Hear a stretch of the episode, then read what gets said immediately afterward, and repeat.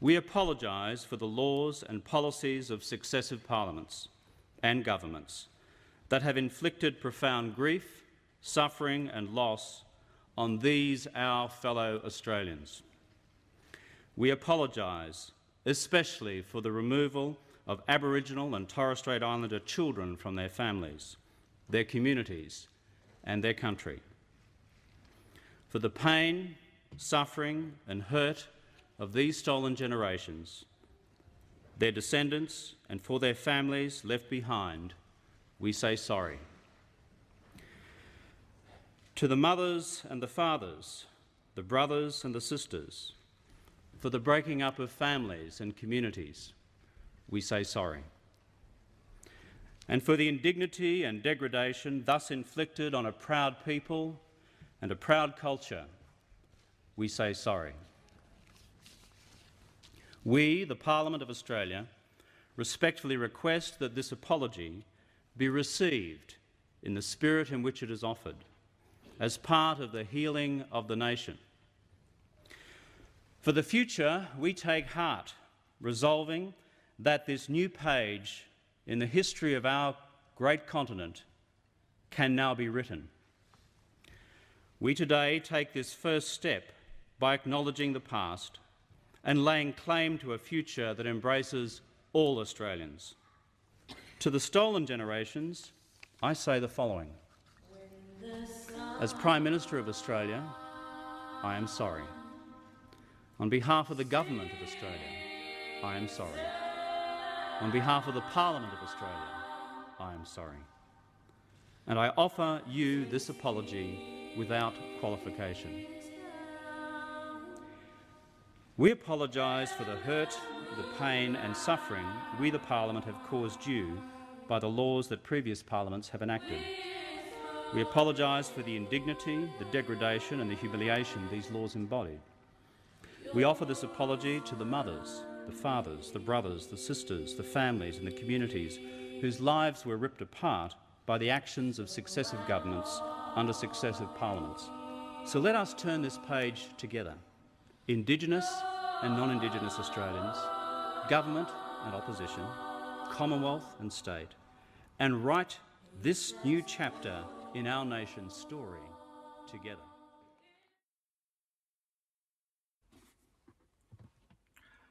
네, 안녕하십니까. 아, 멜번 여행, 호주 여행, 혹은 멜번 여행의 지식 가이드, 아, 멜번에 산다를 진행하고 있는 아, 손 PD이자 아, 호주에 사는 여행 가이드 손이욱입니다. 아, 잘 지내셨어요? 어, 오늘 제가 녹음을 좀 한 김에 쭉 하고 있습니다. 사람들이 이 방송을 보시는 분들이 지금 제 생각엔 한 10분 내외 정도 되시는 것 같은데 어, 이게 뭐 인기가 있을 거라고는 저도 예상하지 않습니다. 아, 이걸 통해서 제가 어, 어, 뭐라고 할까 뭐 떼돈을 벌 이런 생각이 1도 없습니다. 아, 제가 이유, 이 방송을 하는 이유는 이런 것도 한번 말씀을 드려야 되는데 이거를 하는 이유는 일단은 뭐 제가 여행 가이드로 시작한 지 이제 한 1년 반 정도 이상 됐고 노, 놀았으니까 그 빼면 하여튼 뭐 1년 이상 여행 가이드 일을 했고 그 전에 어, 이 호주에 대해서 호주 제가 살고 있는 이, 이, 호주라는 나라에 대해서 너무 모르는 게 많았기 때문에 어, 사실 이제 호주에 관련된 책을 좀 보고 공부를 시작했죠. 어, 그러다가 어떻게 우연한 기회에 가이드가 됐고 어, 이제 가이드를 하면서 보니까 어, 이거 어, 내가 좀 설명을 해드려야겠구나. 이제 이제 팟캐스트나 이런 것들을 어, 들으시면 좋겠는데 사실은 뭐 잘 안 들으시죠. 이 재미가 없으니까 사실 저도 이런 거 안 볼 겁니다. 이게 무슨 재미로 봅니까 이거를? 요즘 재밌는 게 얼마나 많은데 세상에. 아, 그렇지만 그 호주에 대해서 궁금해하시는 분들도 아, 100만 분의 한 명 정도는 있을 수 있다. 그게 바로 저의 아, 고객이십니다. 쉽게 얘기해서. 저는 아, 그러한 분들, 그러니까 호주에 사시는 분들이라든지, 아니면 살면서 몰랐던 거라든지, 혹은 호주에 와서 공부를 한다든지, 호주에 여행을 오셨을 때 아, 호주에 대해서 조금 알고 싶 알고 싶다 이런 분들이 방송을 봐주셨으면 좋겠어요. 그리고 제가 여행업을 이제 하니까 하면서 여러분들에게 뭔가 어, 더 드릴 수 있는 어, 진짜 지식 가이드를 좀 해드릴 수 있는 어, 그러한 것의 일환이라고 생각해 주시면 될 것 같습니다. 그러니까 뭐 부족한 점이 있더라도 어, 뭐 이렇게 화려한 편집이라든지 이런 게 없으니까 어, 많이 부족합니다만 어, 그냥 뜻을 뜻이 이렇다는 정도만 아시고 좀, 아, 좀 시청해 주시고 좀 간혹 호주에 여행 가시는 사람이 주변에 있다면은 저거 한번 들어보고 가면 어떻겠니? 혹은 호주에 호주에 유학 보낸 어, 사람이 있다면은 아드님이 있는 분들이 따님이 있다면은 그 사람들한테 어 너 호주에 대해서 한번 들어보면 어떻겠니? 네 자식이 지금 살고 있는 뭐 이런 식으로 조금씩 좀 알려주시면 어떨까도 싶습니다. 개인적으로는 또 얘기가 길어졌죠. 아, 아까 앞, 앞전에도 또 쓸데없이 제가 그 사과 얘기하면서 쓸데없이 요즘 나왔던 그런 문제에 대해서도 좀 얘기를 했는데 이런 얘기 하면 안 되죠. 이런 얘기 하면은 네가 뭘 알아 이 자식아 이제 이럴 거기 때문에 자 아무튼 아, 오늘은 아, 어디까지 얘기했죠? 그날 그 Bring Them Home이라는 그 보고서 얘기까지 전편에 했습니다. 그러니까 지금 이거를 딱 들어오시면은 안 돼요. 그 전 요번 거는 어떻게 보면 시리즈 같은 형식이라서 이 세 편 앞에 두 편을 듣고 오시는 게 보고 오시는 게 좋습니다. 그래서 어, 지금 할 거는 이제 Bring Them Home이라는 그 Stolen Generation의 2년 동안 그 사고 그 사건에 대한 보고 어, 그 위원회가 결성돼서 조사를 하고 그 조사 결과 보고서인 이 Bring Them Home이란 보고서가 의회에 올라온 게 1997년입니다. 1997년 5월 26일이에요. 그래서 지금도 호주에서는 여러분들 잘 모르시겠습니다만 5월 26일이 National Sorry Day입니다. 아무튼 뭐 그렇습니다. 자, 아, 이 Stolen Generation에 대한 얘기를 조금 해드려야 될 것 같아요. 도대체 Stolen Generation이 뭐냐? 뭐 잃어버린 세대? 아니면 뭐 빼앗긴 세대? 그게 바로 아까 전에 얘기했던 어, 그전 시간에 얘기했던 폴 키팅도 왜 we took children from their mothers라고 얘기했듯이 그 애들을 얘기하는 겁니다. 자 그러면은 아, 이 호주에 대해 호주라는 나라에 대해서 그 여행을 오시거나 혹은 저도 처음에 저도 12년 전, 13년 전인가 12년 전에 오기 전에 호주에 대한 생각은 야 거기는 옛날에 그 백호주의 이래가지고 손 그 인종차별 많이 하고 이런 애들이 있는 나라 아니냐 뭐 이렇게 저도 알고 있었습니다. 아, 인종차별이 심한 나라다. 맞지요? 예, 그 틀린 말 아닙니다. 그랬습니다. 지금도 뭐 없다고는 볼 수 없습니다. 아, 아무튼 아, 그거를 영어로는 White Australia Policy라고 합니다. 그러니까 호주는 화이트해야 된다. 그거를 이제 한글로 바꾼 게 백호주의가 되는 거죠. 아, 이거는 어, 그 영국의 당시 19세기 19세기 때 유명했던 그 종의 기원을 썼던 찰스 다윈, 아, 찰스 다윈의 우생학적 그런 우, 위에 아, 기발한 아, 기반한 차별 정책이라고 보시면 돼요. 이게 시행된 게 호주가 아, 연방으로 탄생한 1901년 1월 1일 호주라는 6개의 식민지가 모여서 연방 federation을 하거든요. 이때 탄생되자마자 첫 번째 안건이 바로 이 안건이었습니다. 그렇게 해서 탄생된 게 백호주의고 어, Immigration Restriction Act 1901이라는 거예요. 이게 어, 결과적으로 없어지는데 70년 걸립니다. 70년. 그거를 어, 실질적으로 어, 어떻게 보면 아시안들의 유입을 들이면서 베트남의 보트피플이 들어오면서 이 사람들을 받으면서 이 White Australia Policy를 실질적으로 깬 사람이 바로 말콤 프레이저라는 사람입니다. 이 사람에 대한 것도 나중에 제가 한번 다루도록 하겠습니다. 자, 그러니까 어, 얼핏 생각하면은 우리 같은 Asian들에 대한 혹은 뭐 흑인이라든지 혹은 원주민들에 대한 이런 거에 대한 차별로만 생각할 수도 있는데요. 실제로는 그 앵글로 색슨 그러니까 영국 잉글랜드 그러니까 Irish도 아니에요. Irish도 안 됩니다. 그러니까 앵글로색슨 백인들을 제외한 거의 모든 인종에 대한 차별이었다고 보시면 됩니다. 그러니까 초기에 아까 말씀드렸던 아일랜드 사람이라든지 아니면은 2차 대전 이후에 본격적으로 들어온 남유럽 계통 사람들 뭐 그리스, 이탈리아 어, 많죠. 그리고 그다음에 이제 그 유대인을 포함해서 그 전쟁 난민들 난민 캠프에 있었던 이런 사람들이 다 차별 대상이었다고 보시면 됩니다.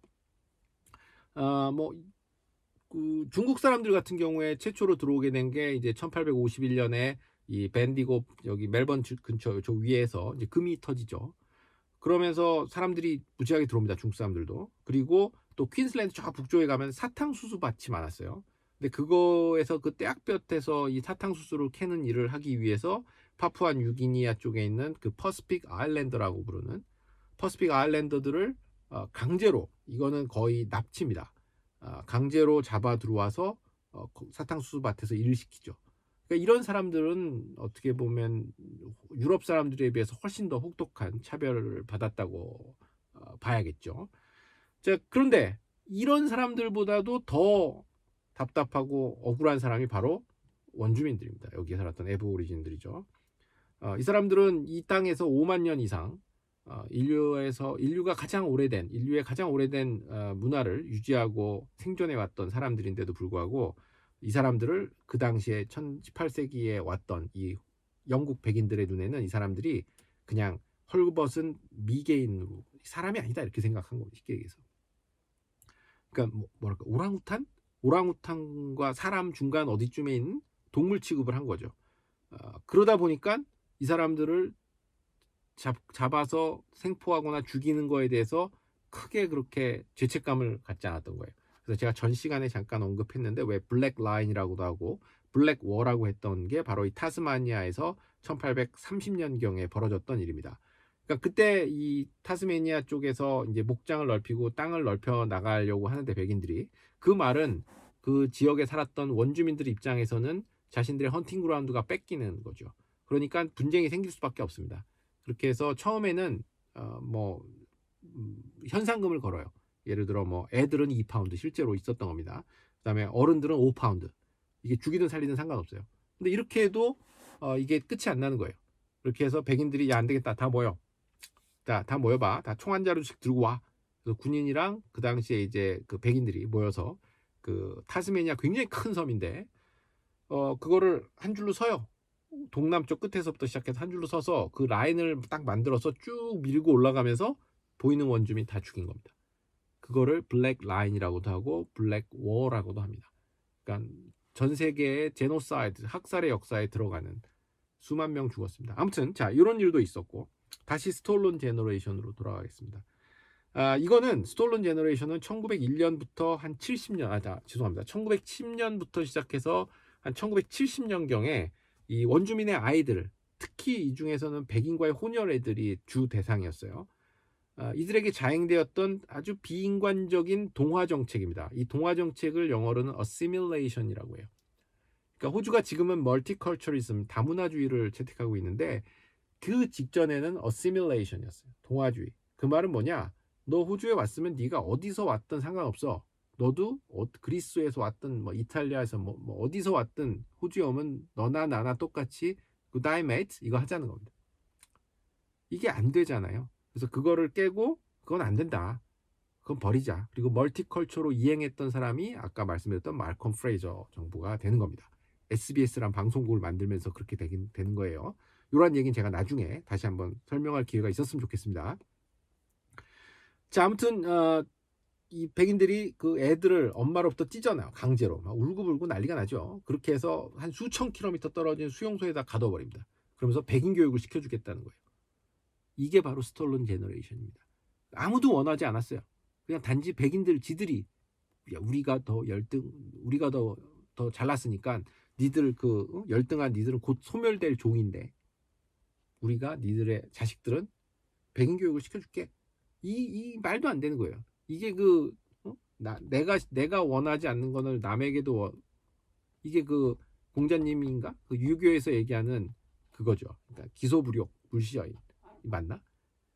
나중에 찾아볼게. 이게 맞는지. 아무튼, 남이, 내가 원하지 않는 거는 남에게도 해주지 말라는 그, 이게 그, 그, 그 성서에도 나오는 골든 룰이죠. 내가 원하는 거를 남한테 해줘라. 뭐 이런 거 있지 않습니까? 이거에 이게 말도 안 되는 거죠. 이게 백인들이 그런 짓을 한 거예요. 여기 와서. 자, 아무튼 아, 요런 이 얘네들 관련돼서 어, 더 조금 궁금하신 분이거나 하고 조금 더 알고 게, 알고 싶으신 분들이라면은 제가 영화 하나를 추천해 드리겠습니다. 아, 영화 제목은 2002년에 나왔던 Rabbit Proof Fence라는 영화입니다. 이게 발음이 잘 안 되는데, 그러니까 그 토끼를 막는 Rabbit Proof Fence, 그러니까 그 그걸 철망을 쳐요. 서호주 쪽에서 어, 토끼가 이게 외생종이거든요. 이거에 대해서 또, 또 얘기가 새는데 이 토끼 외생종이 처음에 있었던 게 그 지금 그레이트 오션 로드 쪽에 가면 있는 그 저기 그 저기 비치 포레스트 쪽의 마을에서 이 토끼를 먼저 키웁니다. 그게 쫙 퍼진 거예요. 전 호주 대륙으로. 그러면서 얘네들이 들어와서 자꾸 그 농작물을 헤쳐 먹으니까 그걸 막으려고 펜스를 쌓은 거예요. 그게 수천 킬로미터 쫙 쌓습니다. 즉 그거를. 그러니까 이- 그 제목이에요. 이렇게 해서 어, 부모로부터 강제로 떼어진 이 삼남매가 나오는데 어, 얘네들을 수천 킬로미터 떨어진 어, 수용소에 가둬 놓죠. 근데 얘들이 가서 딱 보니까 어 자기네 집에서 봤던 그 Rabbit Proof Fence가 그 수용소 옆에도 있는 거예요.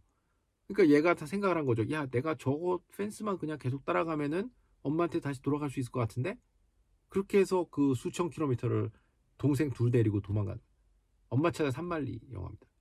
되게 슬픈 영화죠. 요 영화에 대한 내용들 제가 간단하게 설명드렸고 요거 요 영화를 한번 시간 되고 뭐 관심 있으신 분들은 한번 봐보시면은 아 이 Stolen Generation이 이런 이런 아픔이었구나라고 이해가 더 잘 되실 거라고 믿습니다. 아, 아무튼 아, 이 케빈 러드가 이제 아, 그 아까 말씀드렸다시피 이 그 케빈 러드 전에 존 하워드라는 사람이 있었다고 했죠. 어, 11년 동안. 근데 이 보고서가 올라온 게 97년인데 이 사과가 이루어진 게 10년이나 늦은 2008년에서나 이루어집니다. 뭐 이렇게 늦어졌냐? 그 당시에 수상이 존 하워드였어요. 근데 이 존 하워드는 아, 하기 싫었던 겁니다. 이 사람도 아, 뭐라고 할까 이 영국에 대한 동경을 가지고 있는 지 아버지부터 시작해서 굉장히 보수 꼴통이라고 해야 될까요? 그런 사람. 이 사람의 업적도 상당히 많아요. 나중에 또 설명을 해드리겠습니다만 아무튼 그래서 건너뛰고 이제 2008년에 노동당의 케빈 러드가 돌아와야 공식적인 사과하죠. 그래서 나중에 보면은 이 사과하는 자리에 의회에 그 전직 수상들이 쭉 옵니다.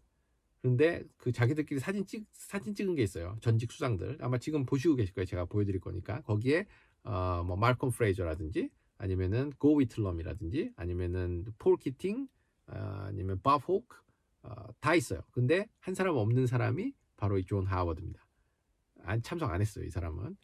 자 아무튼 이 지금부터 이 이 화면을 보여드리겠습니다. 그래서 이 사람이 예, 주요 화면을 편집한 건데 요걸 한번 보시면은 아, 어떤 식으로 화- 이제 사과를 했는지가 잘 나오겠죠. 실제 이, 이, 화- 이 사과는 어, 연설은 그 폴키팅은 약간 야외에서 이렇게 좀 어수선한 가운데 했습니다만 이 그 케빈 러드의 sorry speech는 그 정식으로 어, 호- 호주의 정부를 상징하는 하원 의원들이 모여 있는 아, 의사당 안에서 진행됩니다. 그리고 어, 피해자 피해 당사자인 어, 원주민들을 다 초대했어요. 그리고 전국에 생방송 뿌립니다. 아, 그렇게 하면서 실제로 am sorry 이렇게 나오죠. 보실 겁니다. 지금. 아, 그 제가 무슨 얘기를 하려고 그랬더라. 어, 그러니까 2008년에 그 케빈 러드 수상의 sorry 연설이 있은 이후에 아, 지금 2020년이니까 또 뭐라고 할까 12년의 세월이 또 흘렀죠.